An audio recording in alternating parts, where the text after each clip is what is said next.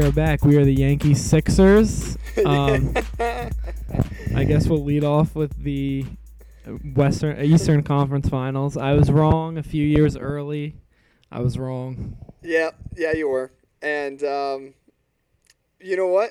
I found out pretty interesting too. I was thinking about it in our conversations, and I found out that you were able to hedge your bets throughout this entire series, waxing poetic about how Brad Stevens, how great Brad Stevens is, which he is, and how you wish he was your dad. Meanwhile, still holding on to that very ballsy Sixers pick.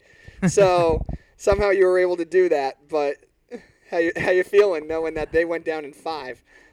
I mean, they're probably gonna have LeBron next year, Oh, so God. it is it is what it is. I'm not even a Sixers fan, but I I was just really trusting the process. But I'll continue to trust the process. They're young, um, they're a great they're a great young team. So Hey man, we'll they're see exciting. next year, and they got a lot of cap room and some young players that they can move around. Um, so the the Celtics are incredible, just what they've done. I mean, keep in mind that we've said it before. They didn't have their two best players. They haven't had them for months. The best two players on their team right now are 20 years old, 21. They got Al Horford playing like he's a young man again out of Florida, and they got Terry Rozier playing like he's Kyrie Irving, which is just incredible.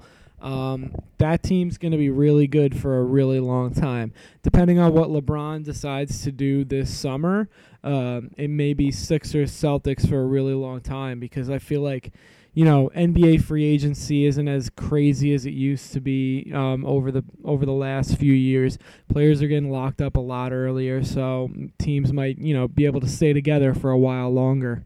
Yeah, and I think even if LeBron doesn't go to Philadelphia, I still think that that's they're going to be the uh, the talk of the town in the Eastern Conference. Those two those two teams are going to battle for a long time. Yeah, I'm at the point now though where you know, LeBron eh, and we haven't spoken since he hit that game winner and just literally destroyed um, the Raptors. Uh, Raptors Dwayne, also just quit Dwayne in Casey's game four. career. I mean, I would quit too if I was down 40, but I mean, I just. I, I I'm at the point now where just I I don't I can't doubt LeBron in the Eastern Conference until I see him lose. I need to witness him with my own two eyes lose the Eastern Conference before I believe it. So of course I'm gonna pick the Cavaliers to go to the finals. Um, you know I, I it's not even. I mean maybe the Celtics can take one, maybe two. I think it'll go six, but just based off the fact that LeBron could have a couple dud games from his supporting cast because they're so subpar. But I mean, I will not believe that LeBron's going to lose again. I won't doubt LeBron until it actually happens, and then I probably still won't believe it for another like couple weeks. Dude, he, he really is. He's he's our generation's best player by far, and and I I know Kobe. You know how great he was, and he was known for his clutch moments, and he was able to win a couple championships even after Shaq carrying the Pau Gasol Lakers. You know he was definitely the second best player on those teams, um, with Kobe driving the bus. But I, I've just never seen anything like this. I, I don't. I you you can't even tell me you can't make a case of who's the second a great second player on this team. Kevin Love has the ability to put up 30 in a game, but he consistently is nothing like what Pau Gasol was for the Lakers. He was nothing what like what Scottie Pippen was with the Bulls. He just it's LeBron and he's dragging everybody else to a level that no other superstar player can. I don't think there's anyone else in the NBA, including Anthony Davis, eh, who who could do anything close to what, what yeah, or Durant, which is why he went to join the uh, Warriors, in my opinion. And you know, the, LeBron is doing everything totally on his own. Um, when he's hitting these game winners, that's two in this postseason alone. It, it's it's just remarkable what he's doing, and whether you like him, hate him, can't stand him, whatever, you cannot deny how ridiculously great he is. Yeah, no, I mean, uh, there is no words to describe him anymore. I mean, he comes up with new ways to just, um, you know, you you kind of get into the thing where you forget about how great he is just because he does it so frequently, and he f- figures out a way to hit that game winner against Toronto, the one, the off-footed floater. I don't even know. Yeah, fading away to the baseline, yeah. Yeah, it, it's just incredible, and I mean, uh, we really don't have to say much about it because it speaks for itself. I'm not gonna go against LeBron anymore until he proves it. So, obviously, a preview for the next um, for the next series. I think that the Cavs are gonna figure out a way to win it. I don't think they're gonna win the finals because the teams on the other coast are much more talented, but and, and LeBron's going to be worn down at that point, and the talent's just going to overcome him. But I think Eastern Conference, LeBron's going to own it for at least this year. Yes, I agree, and I think it would have been so so interesting to see what this matchup with Boston because prior to the season starting. This is what we all wanted to see. We wanted to see Kyrie's Celtics take on LeBron's Cavs, and you're getting that just minus Kyrie. You know, he uh, which is a little unfortunate if you're an NBA fan to see that soap opera unfold throughout a six or seven game series. But even with his absence, this is going to be a fun series. Boston is playing with a ton of confidence. They're the best coach team in the NBA, as we've explained um, at nauseum, and they're they're just an incredibly gritty and tough team but Cleveland's got the best player in the world, and you wonder if they can take a, if they take the first or, or the first two, this could be a four game sweep, maybe five, but I, I don't see them losing in this yeah. in, in this series at all. I'd like to give Tyronn Lue because he never gets any just a little bit of credit though. I mean, the the moves he made between series one and series two of this um, are are pretty are, are, are good head coaching moves. I mean, he decides to go with a completely different lineup. He gets something out of Tristan Thompson, which he wasn't getting for basically the entire second half of the season and the first playoffs. And LeBron's really going to need somebody like Tristan Thompson in these later rounds. And he decides to go with the guys LeBron trusts and the guys he trusts that have been there before in Love, JR, um, Korver, and then you know, you have Thompson coming back too. Um, it you know, LeBron gets all the credit and doesn't seem to shoulder any blame. It's like everybody else's fault when LeBron loses. Oh, LeBron doesn't have enough talent around him. I think the head coach deserves a little bit of credit when it comes to putting the right people in the right places because he could have continued to run the most talent out there with Jordan Clarkson, Larry Nance, Rodney Hood, who refused to play. And you don't want a guy like that in the playoffs, a guy that's bitter at this point in the season um, out there. So I don't think we'll see much of Rodney Hood. And then another guy, the one move that, even though he was expensive, that I think actually worked was George Hill because when healthy, he's a difference maker on defense. Um, but I got to give a little bit of credit to Tyronn Lue because you know, everybody just is gushing over LeBron, deservedly so. He's probably the second great. He definitely is the second greatest player of all time, and he's creeping up on Jordan. Not that he is yet, but um, I think Tyronn Lue just deserves a little bit of credit because you know it's not all LeBron. He did make some really good coaching moves. Yeah, and I think you made a good point with with LeBron. You know, when he when he wins, everybody's you know first to say how how wonderful he is, how transcendently great he is, and dominant, which obviously is true, and that's not deniable. However, it is when they lose, is it's well, look at him. I mean, they, they don't have any talent. It's you know how oh, he can only do so much. So that's a good point that you mentioned about Tyronn. And keep in mind, they don't have any talent. Sorry to interrupt, but they don't have any talent because you know LeBron is when you're on a one year deal, it's like you're on a one year lease and you're constantly thinking about now instead of the future.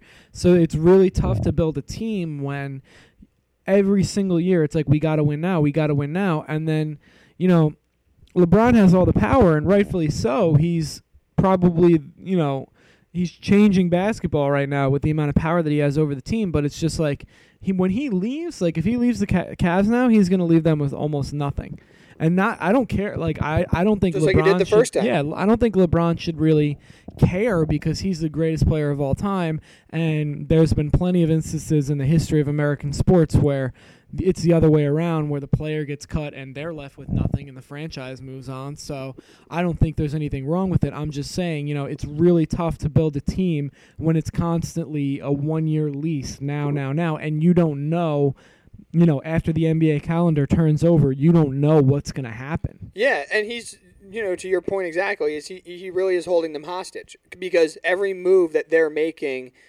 over the course of an off season or over the course of the you know going into the trade deadline is meant meant just because of what he wants and what he needs and what he's requesting the team do. And they kind of have to bend over backwards for him because if they don't, you know, he, he he's just going to say I'm going to up and leave, but there's a good chance he up and leaves anyway. Yeah, so it really I puts mean- that team in that in a different in a difficult situation where they could go into basketball purgatory if Yep. he leaves because there's no other talent on that team. We don't have to rattle off all the first rounders that the Cavs have given up, and even what the Heat did. I mean, not that Shabazz Shabazz Napier has had kind of a resurrection in Portland, but they drafted the guy basically because LeBron tweeted about him, and then LeBron turned around and left Miami. So we don't have to rattle off all the other moves that have been made just to please LeBron. But you know, it, it really mortgages a franchise to have a player with all the power.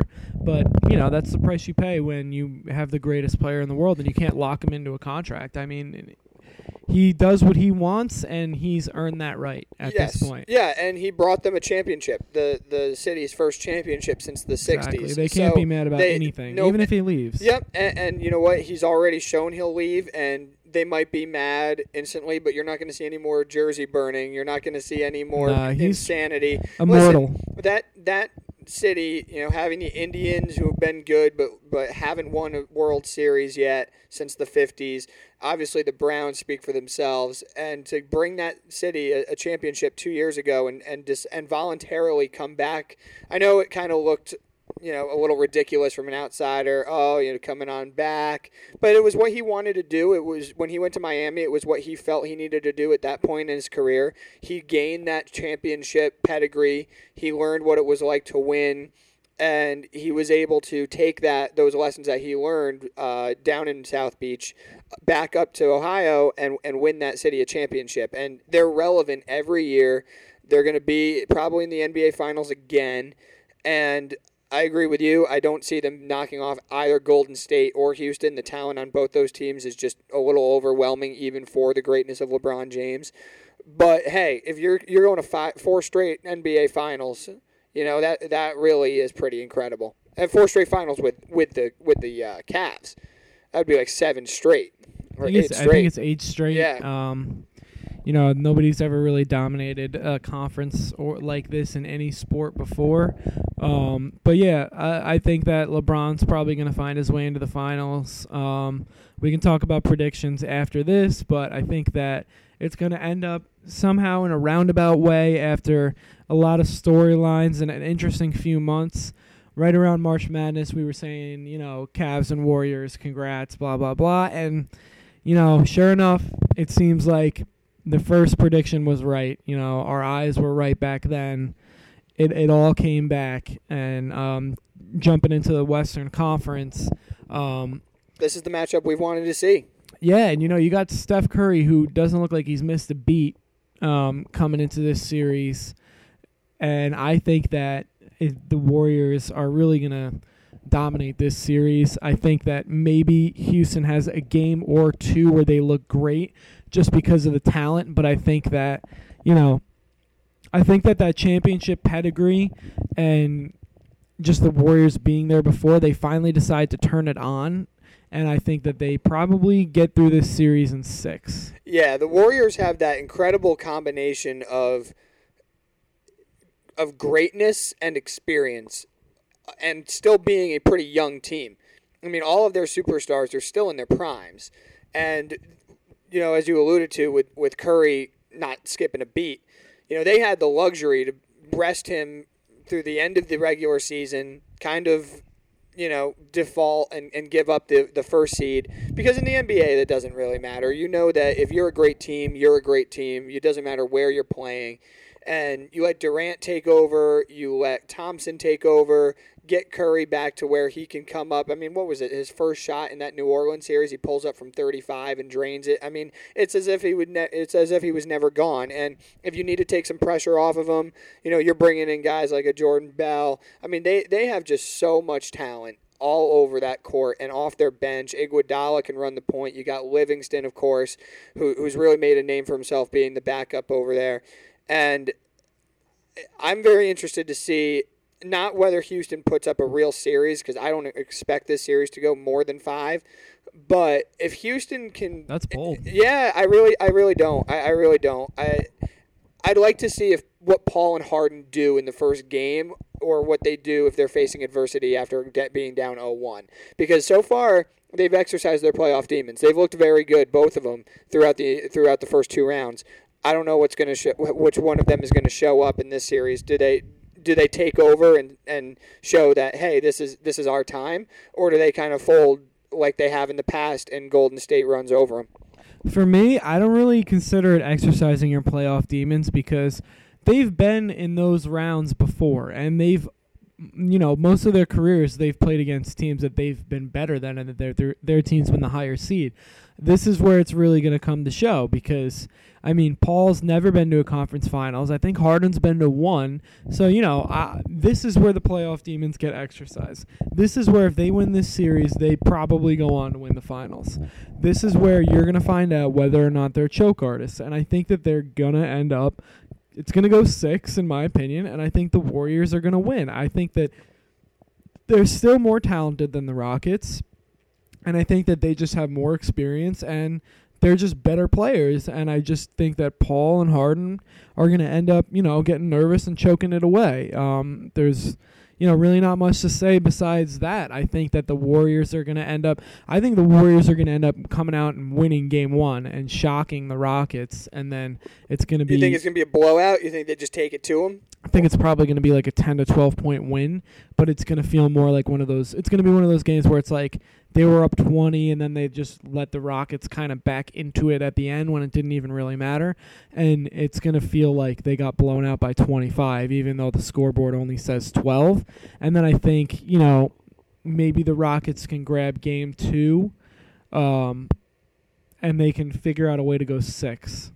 That's what I think. All right. Yeah. I mean, five, six. I mean, I don't think any of us predict that it could possibly even go seven you know that combination that Golden State has of experience and greatness because they have you know Houston needs both Paul and Harden to play at their best to really have a chance. I know they have a good supporting cast in Ariza and Capela and, uh, Eric Gordon. and Eric Gordon, but they're not they don't hold a, a, a, candle to you know Durant and and Thompson. Well, yeah, and and, and Draymond Green and Iguodala. There's and, nobody that matches up against the Warriors well, and if there's anybody that can counteract what the Rockets are doing, it's it's um it's the Warriors because you have Klay Thompson, who's probably one of the best perimeter defenders, gonna gonna lock up, um, gonna lock up Harden, and then Curry. I know he's a little bit hurt, but you can throw so many guys at CP3. CP3 is a little bit older; you can wear him down, and then the combination of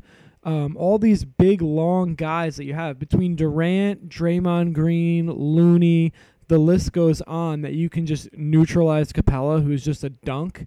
And then you have all these other guys, these supporting cast of Quinn Cook and you know all the other guys on the Warriors that can, you know, close out on threes and actually hit a three themselves Jordan on the other Bell side. is a good defender. Yeah, I don't know how much he's been playing lately, but I mean, I just think the talent is going to be too much, and the matchups are going to be too much for the Rockets, and you know, they're the two superstars are not going to be enough for them, and I don't think the two superstars are going to be playing well enough for them to um to come away with this series. And yeah, I think if I were to give you, you know, an easy prediction, we've been predicting it since March, although there was a couple bumps in the road on my part.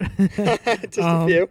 Um, I think that, you know, the Warriors don't really struggle much with this series. I think actually the Cavaliers on the other side struggle a little bit more, uh, but they both find their way into the finals and then you know, the Warriors are just I think that you're going to see, you know, everybody says, "Oh, they have that that championship hangover and whatever." You're not going to see that in this round. You're not going to see that in the next round. They're going to take care of business and they're going to be champions again. Yeah, and they this is not that is not an attitude that's carried out by Steve Kerr because a as a player he was a part of multiple back-to-back championships with the Bulls, and, And uh, I think he won with the Spurs too. and with the Spurs as well. So and then you've got you know Curry who's just as hungry as he was when he when he won his first one. You got Durant who wants to continue to add to his legacy with another. Draymond Green is the last person that's complacent. And then you've got and Klay Thompson. Thompson just yeah, loves all to play basketball. Right. So all he likes to do is play basketball. There's nothing that the that this team would shows that would indicate that there's any kind of finals hangover. They want to win. They want to win a lot. And they're a team that understands that throughout the regular season, they're going to have to give their guys rest when they need it. Yeah, they may not show up on certain nights because they know at the end of the year, and I, I that's part of the reason that the NBA is kind of toxic to some fans is, you know, the great teams know that at the end of the day, they're going to be there as soon as they want to turn on the, as soon as they want to flip the switch, they're going to turn it on and they're going to show that they're one of the best teams, you know, in the league. So should we say it? Yeah. Congrats to the Congrats 2018, to the 2018 champion, champion Warriors. Warriors. Yeah, we've only been saying that for how long, but you know, it took us it took us a roundabout way, but we're still gonna get to that We're same NBA to finals. I don't know if the NBA should be happy about it or what. I'm not gonna debate about ratings or anything, but No, I think it should be. I think this this these two series are going to be more interesting than the finals. I think so too, and I think you know the NBA was certainly hoping that the Celtics were at full strength. I think because that would have been much more of a series. I think they were also expecting that Toronto wouldn't just roll over and die at the, in the way that they did. I'm sorry, and I, I just want to deviate slightly. I gotta Yeah. I gotta go off on the Raptors. What a bunch of quitters. I mean, they looked. Eh, I can't get over there. We just discussed what's wrong with this team. The gutless, gutless performances in games one and two, and in game not four. be happy about And in game, I don't care. And in game four, I understand that you're losing and you're down 0-3 and you're in and you're in Cleveland. But do you have no pride? Do you have no interest in in you're you're professional players. You don't even look like you want to be there. They just rolled over. It looked like the Giants in that Rams game where everybody was running away from whoever had the ball. It was disgraceful. And that's what probably got Dwane Casey fired because even though he won Coach of the Year, which I think is a ridiculous award because they don't actually care. I don't even know who's voting. How Brad Stevens didn't even get a first place vote is beyond me. Wait, Dwane Casey won Coach of the Year. Yeah. Oh God, Dwane Casey won Coach of the Year and then he got fired subsequently the next day. what the Which fuck? goes to show what what a ridiculous award that is. I know I should know that, but like, what the fuck? Yeah, he won Coach of the Year because they were the one seed in the East. Gutless performance, gutless. You can't have you can't have that, and they're gonna have to blow up that team because DeRozan doesn't show up in big in big games. He's he's a very he, he's not a kind of talent that's going to take over a game. Lowry is not going to. I mean, they can't beat LeBron, and you can't you know give him crap for not for not winning the series. I don't think any of us really believe that they were. Thought, but at least they would put up a fight. There, but it looked just like they had no interest in playing those games. It looked like LeBron was just like playing a pickup game, like working on his game out there, like it was midsummer. Like he didn't even like he was just like I'm just gonna shoot off one leg and hit a game winner. Fuck it. But I mean, I guess I, I can't believe he won Coach of the Year. I probably should know that. And but Brad I'm- Stevens didn't even get a first place vote. I don't know who's voting on these awards. I think it's the coaches, and I think, it, but I think they're handing their ballots to the ball boys or whatever I'm because speechless. clearly no one cares. Because if Yeah. Dwane Casey's winning Coach of the Year and Brad Stevens isn't getting a first place vote, why don't you just get rid of the award? Sorry, Dad.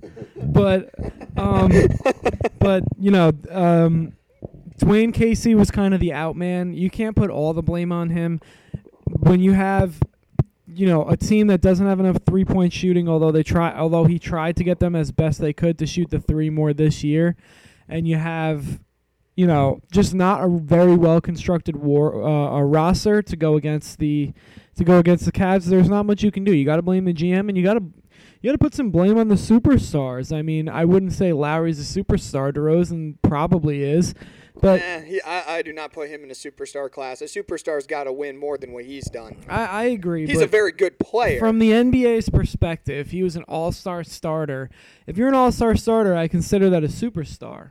I just know. consider you a star. I think you're a very good player. He's a very, very, Okay. very good player. regardless, I mean, he's he was considered the best player on a number one seed.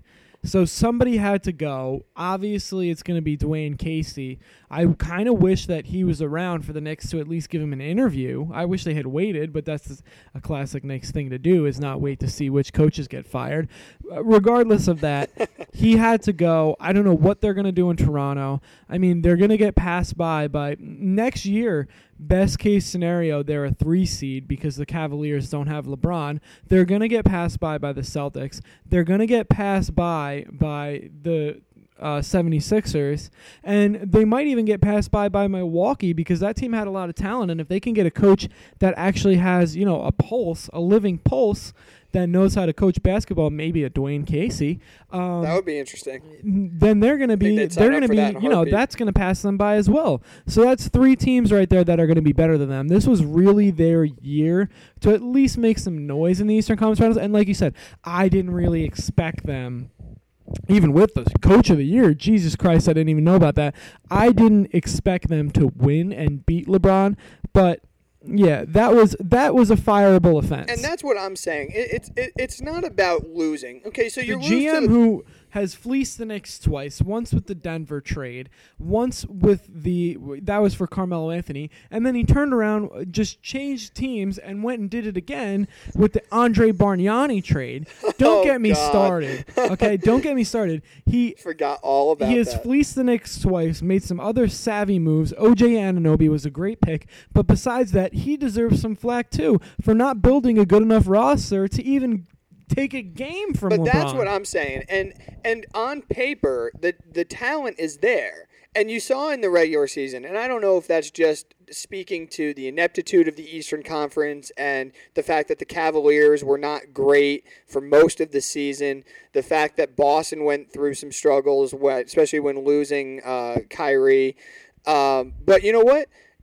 Show that you care and show that you try because in the last two years they forced six games and none and they were the most one-sided six game series you'll ever see but at least they got it to six i mean it didn't even i mean the, the lead that they blew in game two at home was you knew the series was over but then they lose to game three on that lebron james ridiculous game winner but then in game four, it's like, listen, you're not going to win the series. Everybody knows that. But show up, play hard. The Cavaliers, even with LeBron's greatness, are not a fantastic team. They're not a team that should roll over and sweep you. And for them to just give up the way that they did, collapse the way that they did, it looked like they had no interest in even playing that basketball game and couldn't get back up to the border quick enough to go back into Canadian purgatory. You know, that's all they wanted. They had no interest in playing, and to me, that's a test of character. Not even so much coaching, Uh, coaching a little bit, but you know what? He was good enough to get them there. That's to me the the toughness on the court. That's Kyle Lowry not being able to take take charge. That's DeMar DeRozan not being able to enter that next strata of talent and and superstar, as you said. Um, and they have a, just a bunch of other guys. I mean, Valanciunas is a really good player. Where was he? There's no threat that Cleveland has to him. He should have his he should have his way. Ibaka down low, same thing. Ibaka has become a shell of a of an inside player and a shot blocker. He just fell in love with a three and basically forgot that he's seven foot with a seven foot whatever wingspan. But I mean, yeah, uh, they didn't even put up a fight. It, it was embarrassing.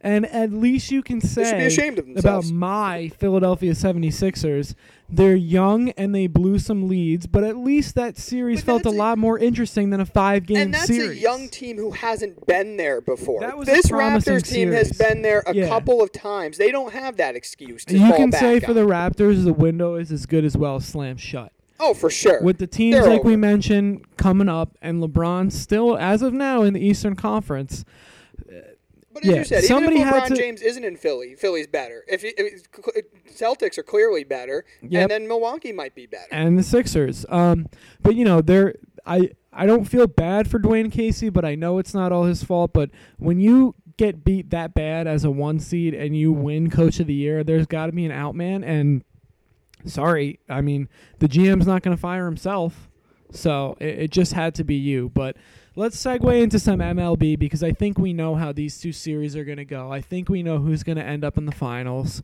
Um, and yeah, that's that's pretty much it. I mean, it's been a really fun season. We got a couple weeks left. I, I think the NBA season drags, but uh, and everybody else I think feels the same way. Yeah. But you know, it's been a really interesting season between the injuries and and all these teams that haven't been good for a while coming up, but still going to end up in, with the same old, same old. Same old, same old, at least for another year. And the other chapter, chapter four of this shit. Yep, and and listen, like you could say that's great for the league. You could say it's bad for the league. Either way, they're going to draw a boatload of eyeballs. There's going to be drama and storylines left and right. and what will be interesting is if the finals matchup that we expect to happens, how how does that play out?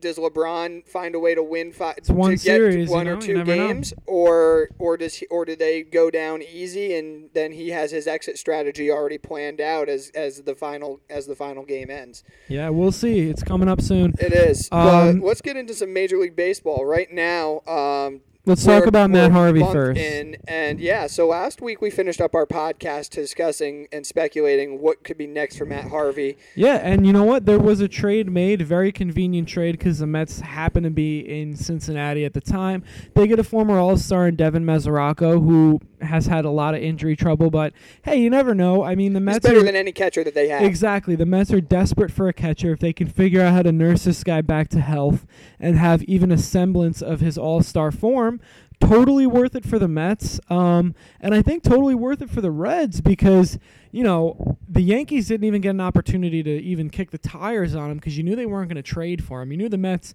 wouldn't trade with the Yankees. Um, and surprisingly, much to you know what we didn't think would happen, there there was actually a trade made. Harvey goes to the Reds, where pretty much you know I've never been to Cincinnati, but as far as I know, all that there is there to do is sit and think about pitching. Uh, it's not like going out in New York, but he pitched last night against the Dodgers. I got the line right here for you. Oh, he got Four it. innings, one hit, zero runs, two strikeouts. I texted you last night about 11:30. I was watching the game on MLB Network. He's up to 96 miles an hour. He already looks like I mean, maybe just getting into a different uniform. He already looks like, you know, a much better pitcher than he did over in New York and I think that he can really turn it around. Like I said, you know, I, I don't mean to toot my own horn here and give myself a pat on the back, but you know, why don't you relax over there? I know you're a little pissed off. I know you're upset that you were wrong. I was wrong about the Sixers. Not We've all been all. wrong before. But, you know, I think that Harvey's going to have a decent second half to the season. The Reds might have done this so that he can pitch well for them and then they can flip him at the trade deadline for something else because they're not winning anything anytime soon. And I think that he's going to be a contributor for whatever team he's on for the next couple years. Like I said, I don't think he's going to be the Dark Knight or whatever you, you want to call him. I don't think he's going to be an ace. But if he can be a 3 4 starter, throwing 96 miles an hour, a Charlie Morton type pitcher on Houston, where, you know, people are saying, holy shit, your five starters going out there and dominating sometimes. I mean, I think any team will sign up for that. As long as he can get his off the field shit together, which getting cut from a team and having to pitch for a bad team in Cincinnati might, you know, if that doesn't do it for you, then you you're not going to be in the league very long. I think he can figure it out, and I think that he still is a major league arm, and I think he's going to be fine. yeah, I hear you. I mean, I know it's one start, but I was one saying this before. Yeah, you were. You were. And and you know, his velocity was up in some starts with the Mets this year too. And not not to 96, but he was he had some games even in spring training. He had looked good where people were saying, "Oh, he's back to at least, you know, a 2 or 3 starter." But I think what you said is true about the off the field stuff. You know, you're pitching in Cincinnati, you're a stone's throw away from Kentucky. There's nothing going on out there. You know, there there's no clubs to go out to, there's no bars to go out to, there's no supermodels hanging around the clubs in Cincinnati. None that I'd want to see anyway. So so and probably none that he wants. So he's going to have a lot of time to, to work on his game, conti- to continue to make strides. He's pitching for a team that gets no no attendance. They're the worst team in baseball. Um, and like you said, if he can if he can string together, you know, two months, two and a half months of of good starts and show that he's healthy, yeah, you could probably use him as an asset to acquire one or two good young players um, at the trade deadline. As for the Mets, I think that the Mesoraco pickup was good. When I initially saw it, I was I thought, wow, like that's a they got a lot for for a guy that they just DFA'd. But then I remembered of how hurt he's been, how non-productive he's been. But he's worth kicking the tires on because their catching is so inept. Even if you had Plawecki and d'Arnaud, they're not great. So why not take a chance on them? Uh, unfortunately for them, and because they are the Mets, it seems like it doesn't matter what who who's managing the team. They batted out of order, and they lost two of three to the Reds. That was Tom shaking his head over here. It's amazing, and of course, it came on an RBI single. Uh, so the guy was out, and the run didn't score. And segueing just into the Mets, it just goes to show you you can't take a lot in 15 games because they looked great in those first 15 games, but man, they and it's not just the injuries. They look bad, Tom. They look real bad. Yeah, I think that they're they're probably going to be an up and down team all year. They'll probably get hot again for for a period of time. They their starters are too good to to be a basement team, but they can't hit. They can't hit. Yeah, there's not there's not much else you can say. I mean, uh, we predicted the Mets were going to m- miss out on the playoffs. They at the beginning they looked like a playoff team, but you knew that wasn't going to hold up. we did up. think that if things went well, they could be a wild card team. I mean, yeah, we guess Adrian Gonzalez will be playing well. He's playing a little bit better than you know the Mets expected. He's still in the lineup. Um, but you know, there's not much else to say. They're besides Rosario and maybe Frazier. Yeah, I mean that's he's promising. He started off hot you know, I think he's going through a little bit of a rookie slump. He'll figure that out. Cespedes is hurt now. Surprise, surprise. Um, you know, he looked motivated at the beginning of the year, but how long was that going to last on a team that doesn't really look like it's going to win anything? I so. think there's something to be said for Cespedes that he's been on four teams. It, I mean, his talent is so great that why would you give up on him? You know, if he's so good, why would you ever I mean, let a guy like people that forget walk? that he was on the Red Sox and they drove him to the airport. I oh mean, yeah, and he's a, an amazing talent. He would have been built for that park, and yeah. he wanted no part of playing there. Yeah, no. So I mean, there's not much else to say. If Cespedes doesn't stay healthy, the Mets may end up finishing, you know, behind the Marlins because the Marlins have been kind of hot lately. But and you've got the Braves who are looking like the last year's Yankees, or if you want to put an analogy to the NBA, like the 76ers, man. They look really yeah, good. They've won nine straight road They're games. probably two years away, but, you know, I, and they're going to go through their struggles, but Acuna looks, you know, like a transcendent talent. That team altogether, they've, they've strung a pitching staff together with some veterans and some young guys. Um, Teheran's still their ace. Um, hopefully, maybe the Yankees can go out and get him. But you know, they they've they've got it. Seems to got something going on there. Um, on the other side, a team that we thought could be a wild card team, probably the Twins, just don't look good at all. Byron Buxton has been hurt, um, but their pitching staff looks horrible. They had Berrios really hot at the beginning of the year. They don't look there. There's really nothing good to say about them. I mean, even Dozier doesn't look very good right now. No, and, and I think that's a product of Dozier wants that extension. They're not they're not doing anything with him. But I'll tell you one thing: if they continue to bottom out like this, they're gonna they're gonna be able to trade him for some very valuable young talent. Somebody yeah, no, will really take it. Will re, would love to have a Brian Dozier. Yeah, and you know what? Second basemen that are actually productive on the on at the plate are are few and far between and hard to come by. Although the Yankees have a Gleyber Torres who looks like a great rookie right now, um, but they are hard to come by, and somebody will give up a good amount for them. I don't know if it's maybe the Dodgers if they're looking to make a move or or somebody else, but I don't think he'll you know they will get a lot if they're willing to give him up. The um, crazy thing is though in, in the AL Central is despite how awful they've been, they're only three or four games back because Cleveland has not hit their stride yet. Yeah, we Cle- both expect them to, but they're not there yet. I mean, I think we said on the predictions podcast it's only going to take like 90, you know, low 90s to win this division. We kind of figured the talent was evenly spread out there and that they're all going to beat each other up and that Cleveland was going to end up coming out on top. Um, you know, maybe Cleveland has one of those win streaks in them like they did last year. I think Cleveland's going to pull away, actually. I don't think it's going to be close because Minnesota's so bad, but it's not going to take much to uh, to win this division. I think you know, I think it's going to be a lot tougher to win the West. I think it's going to be a lot tougher to win the East, and it's going to be a lot tougher to win the. I mean, the Yankees and Red Sox speak for themselves. Two best teams in baseball. We'll talk about that a little bit later, but I mean, the Angels segue into that. Ohtani looks, you know, when he plays, I wish they would. Pl- I wish they would let him hit a little bit more. He went deep again the other night. Yeah, he's got five now. I, I wish that they would let him play a little bit more. He's a dominant pitcher, but you know, Mike Trout is the greatest player of all time. Um, I've been saying that for years. Statistically, so one of great. the best careers he is ever. So great. He is so Uh, great. Pujols got his 3,000th hit, and that team finally looks to be, you know, Garrett Richards finally is pitching again after being injured. He's pitching really well, and they got a couple Well, other with good aside from that. Yankee start, they didn't even get out of the second inning. Yeah, but you know everybody has a bad start here and there. He's been really good. Besides that, um, that team looks pretty Skaggs looks good. good. Yeah, no, they have a they have a decent looking team. Um, I think that you know maybe they could end up taking that wild card away from the Twins. Definitely, right now they're in first place. Um, and and I think obviously do we don't really have to say much about the Astros. No, the Astros. I mean, they still haven't hit their stride yet either. Not they, even close. But they, but the way that they can pitch and the way that they have their timely hitting, it- I mean, they are. You watch them play, and I know the Yankees took three of four, but all of those games were really, really tight. I mean, that that Verlander game, you know, they simply lost. They got to improve their bullpen though. If there's a, if there's a flaw on that team, their bullpen is not very good. And I know that we talked about where if they get into the postseason, some of those hard throwing starters are going to turn out into their bullpen because they really only need three or four starters.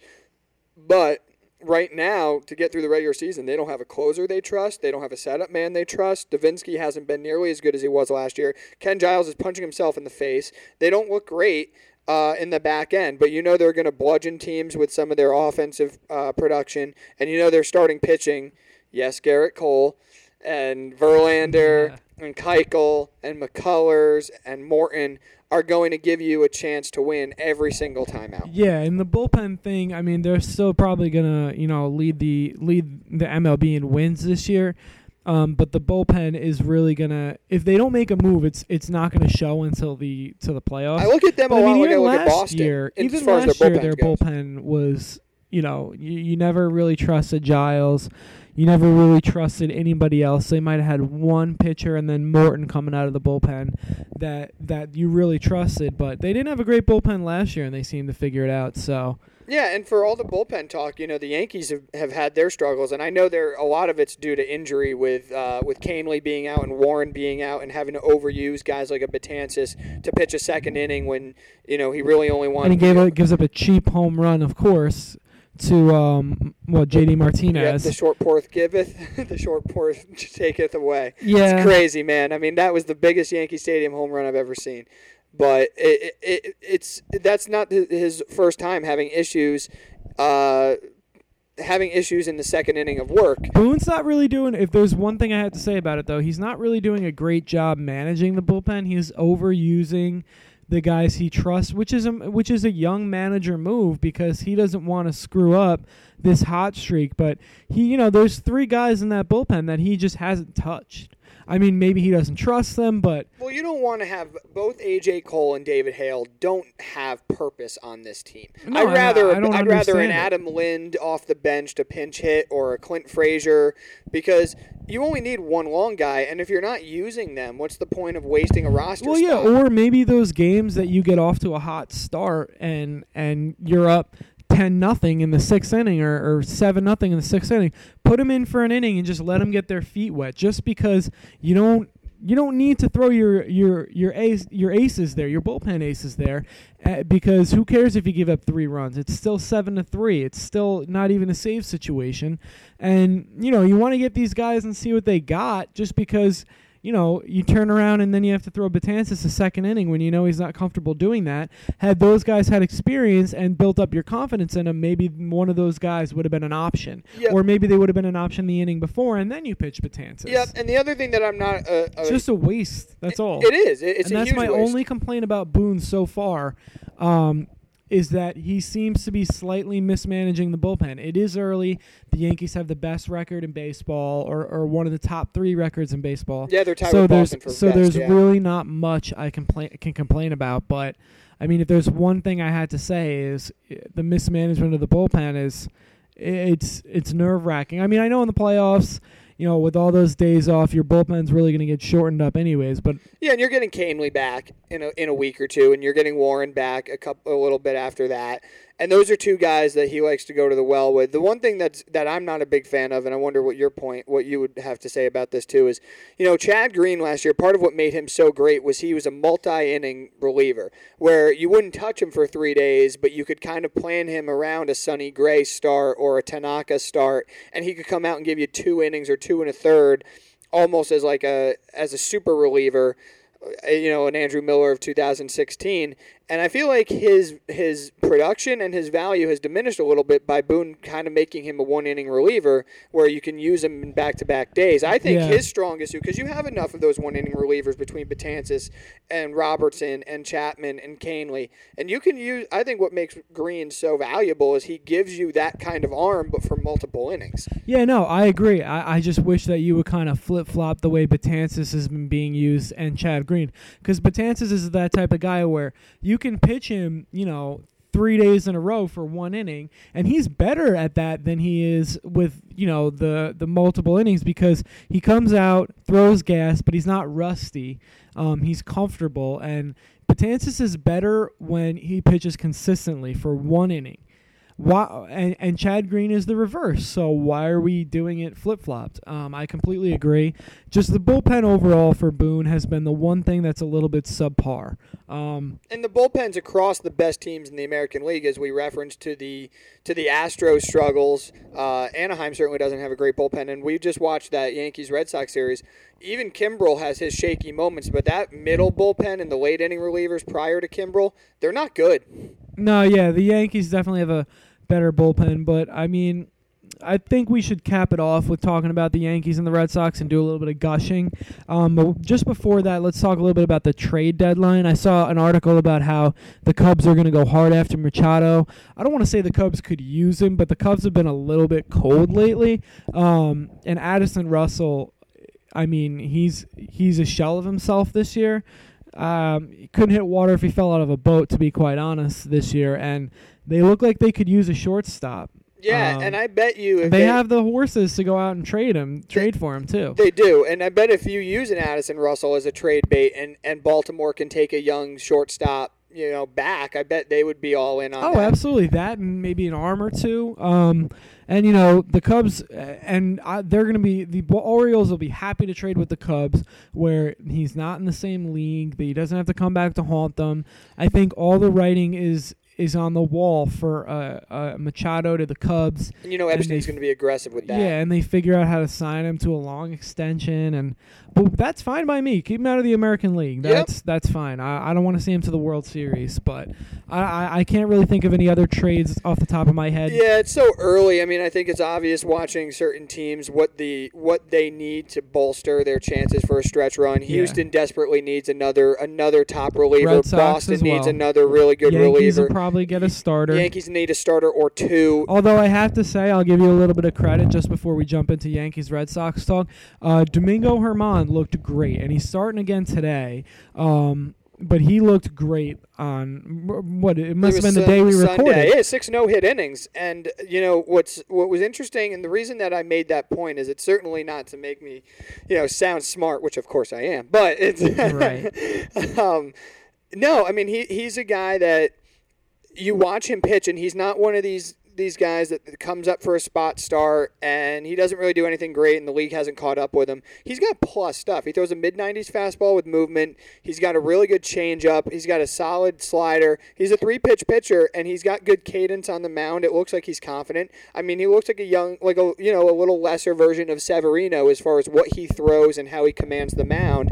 And not to say that he's going to turn into the next Severino or the next great Yankee starter, but hey, you got he was kind of the forgotten piece in the Nathan Eovaldi trade, and who and it could at the end of the day he could be the one that won that trade.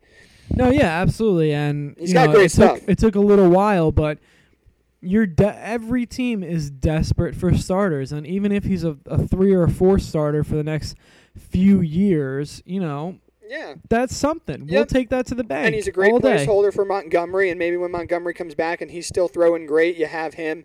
I think the Yankees are going to find a way to make a move that is going to kind of cancel out what the Astros did with Verlander last year. We got a couple months to, to lead up to that, so we don't need to go too far into it. I really think a guy with postseason performance on a bad team, a guy like a Madison Bumgarner, I think it's way too early, but I think all signs point to that. The Giants are not a great team. I know they're around 500, but they're decimated with injuries. Bumgarner hasn't pitched a game yet. He's coming back in a couple of weeks. He's going to get probably probably five or six starts in before the deadline. The Giants know that they're not winning that division the two teams ahead of them, well, the three with the Dodgers, but you know that the Diamondbacks and the Rockies are going to be relevant for a while. They're young, they have a lot of talent, they're not going anywhere.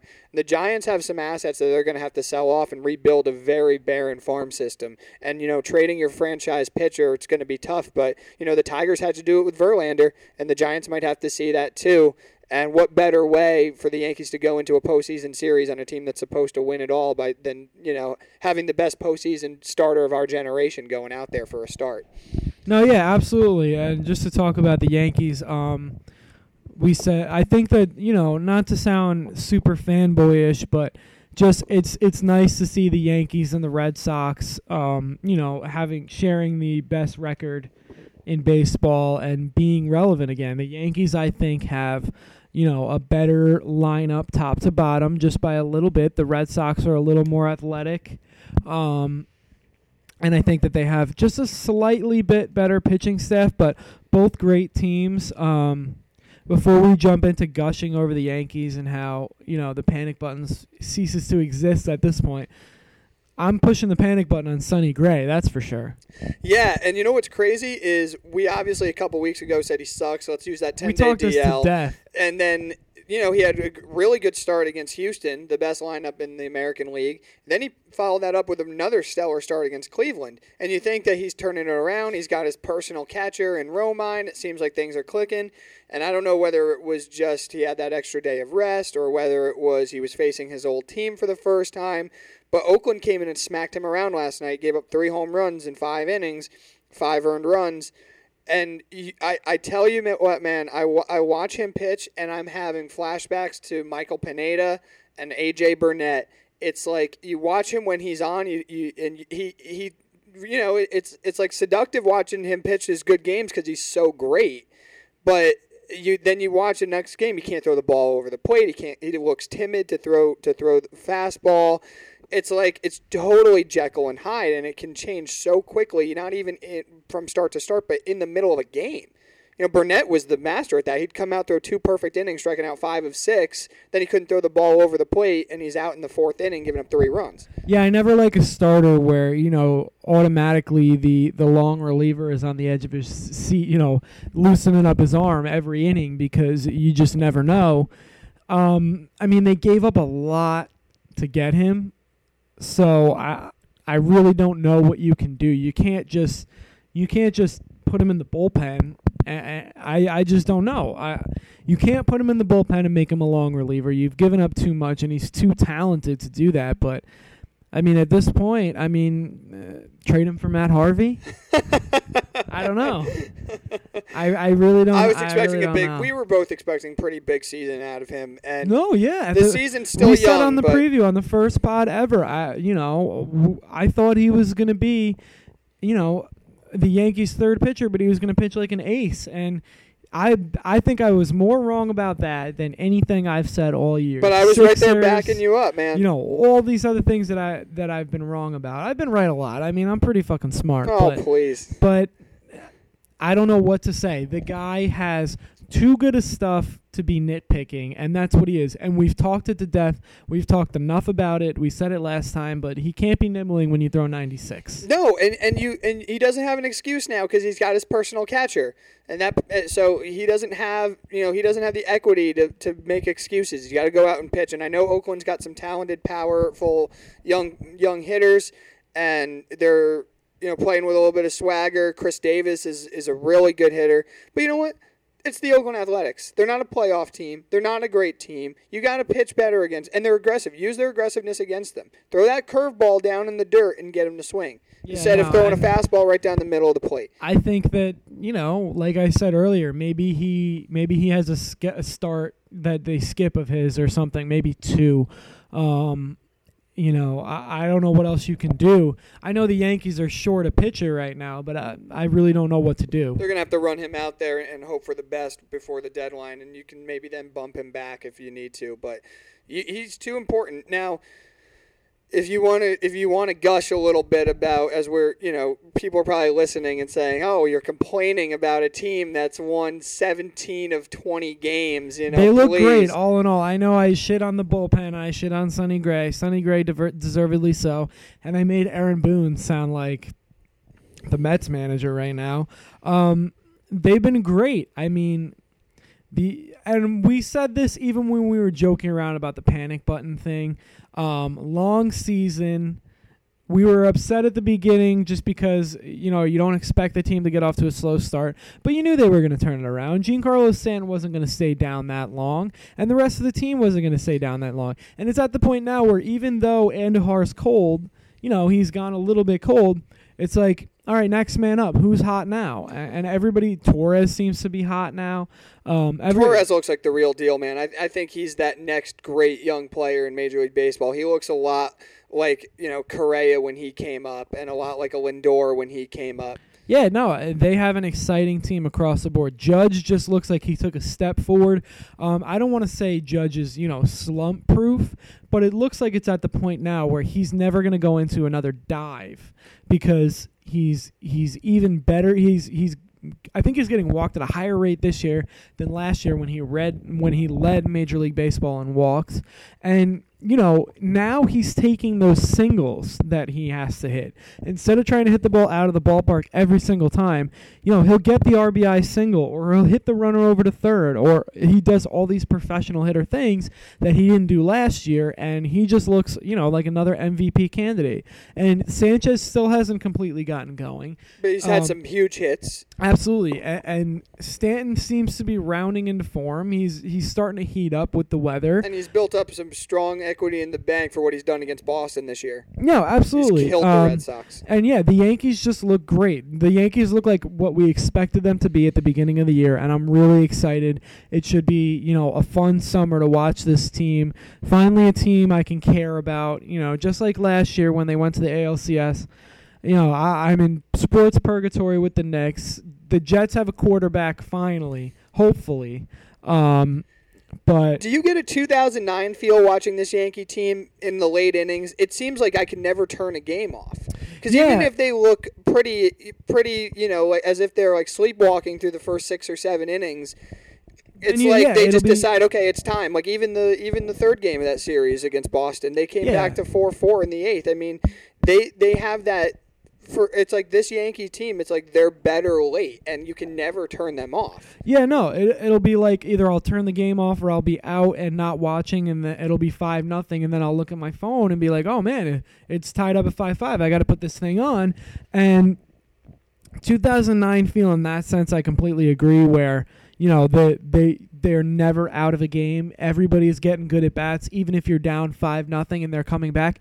I'm even more excited about this team because 2009, you knew it just even felt like it at the time that this was good. It was a one year fun thing, and that I didn't think they were going to be great for a long time. This team's even more fun because they come back just like that 2009 team did, but you're like, wow, I, I think I'm going to be enjoying this for a few years. It's you know? crazy. There was an article I read on Bleacher Report, and they, and it was basically talking about how the team that lost in Game Seven of the LCS last year was the worst Yankee team that's going to be on the field in the next ten years, Yeah, no, absolutely. I, I'm really excited which is it. insane. and um, you know, I can't I can't wait for the rest of the season.